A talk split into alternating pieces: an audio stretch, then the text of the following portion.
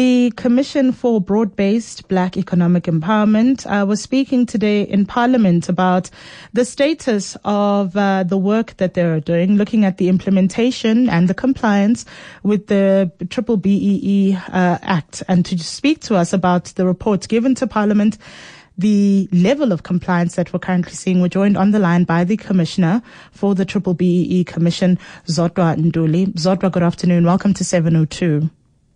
Um, good afternoon, and thank you very much for the invitation. Thank you very much for your time. So, speaking in Parliament this week, we heard from the Commission that uh, it seems more and more companies are not complying uh, with the Act. Um, yes, I think what what what we uh, what we told Parliament because remember that the reason why the Triple B Commission exists is to monitor the implementation of Triple B legislation, mm-hmm. and so that is driven through the codes of good practice, and so companies get to be measured according to those codes. So one of the things that we communicated to Parliament this week is that based on the reports that we have received, for, for instance, in terms of the state and the level of compliance, it has become clear that um, I think about 60% of the entities in the country are sitting at level five uh, to non-compliance level, mm-hmm. with level four going up being like the most progressive, the most transformed.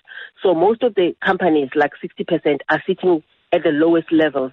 And so we think that there is an opportunity to improve that uh, on an ongoing basis.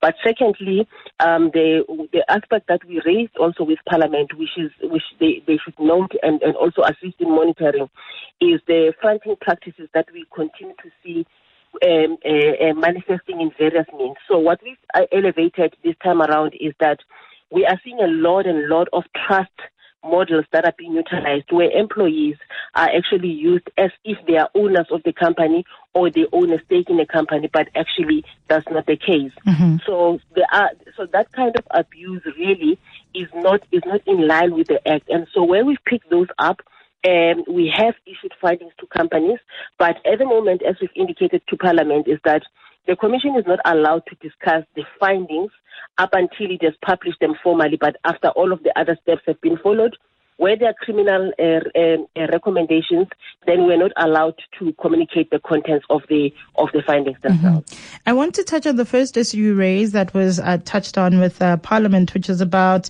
uh, the levels at which we're seeing the transformation in companies. And you said about 60% of the companies that were looked at are currently at the lowest level. Do we know why? What are the factors leading to that low number of compliance? Um, we would say for, from the statistics that we gathered this year, um, remember that the codes of good practice were revised in 20 in 2013 and they became effective in, in, in 2015. And with that, there were priority elements. For instance, if you don't meet the 25% plus one target on ownership, then you drop one level down if you do not meet the, the, the, the, the, the, the, targets that are set for skills development and enterprise development, you also drop one level down.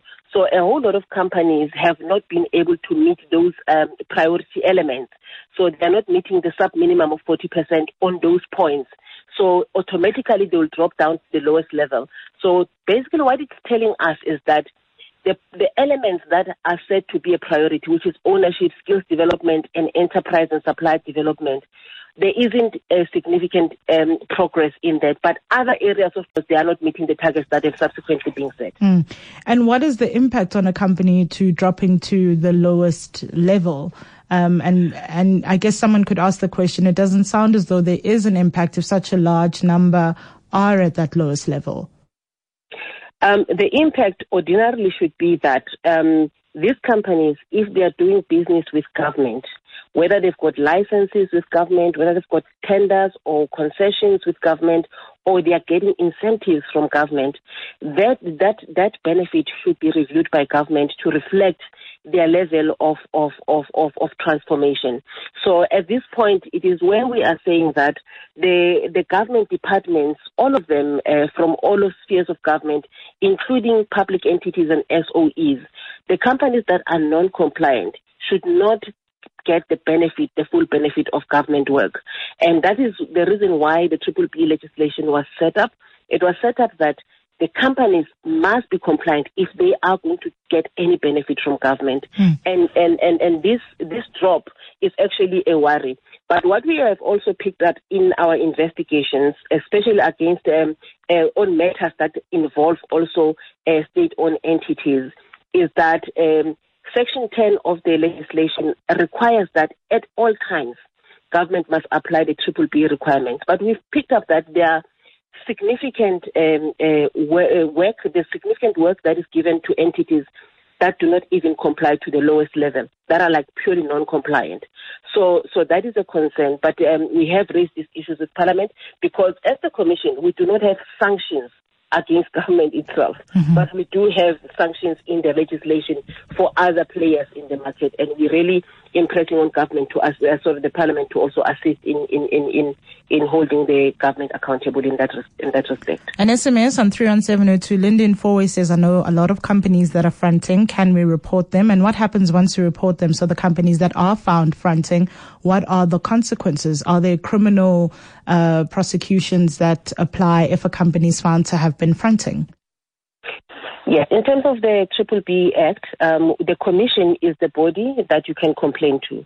When you complain, then we'll do the uh, investigation, and if we find that there is some wrongdoing, if it involves criminality, like fronting is a criminal offense, then we'll refer it to the SAPS and the national prosecuting authorities so that they can then take criminal uh, sanctions against against the entities. In terms of the act, if the company then is found through that criminal process to have um, violated the act, then they are exposed to uh, the company itself is exposed to 10% of its annual turnover as a fine, but the individuals that are involved are also liable uh, criminally to a fine or imprisonment of up to 10 years. So the sanctions are severe.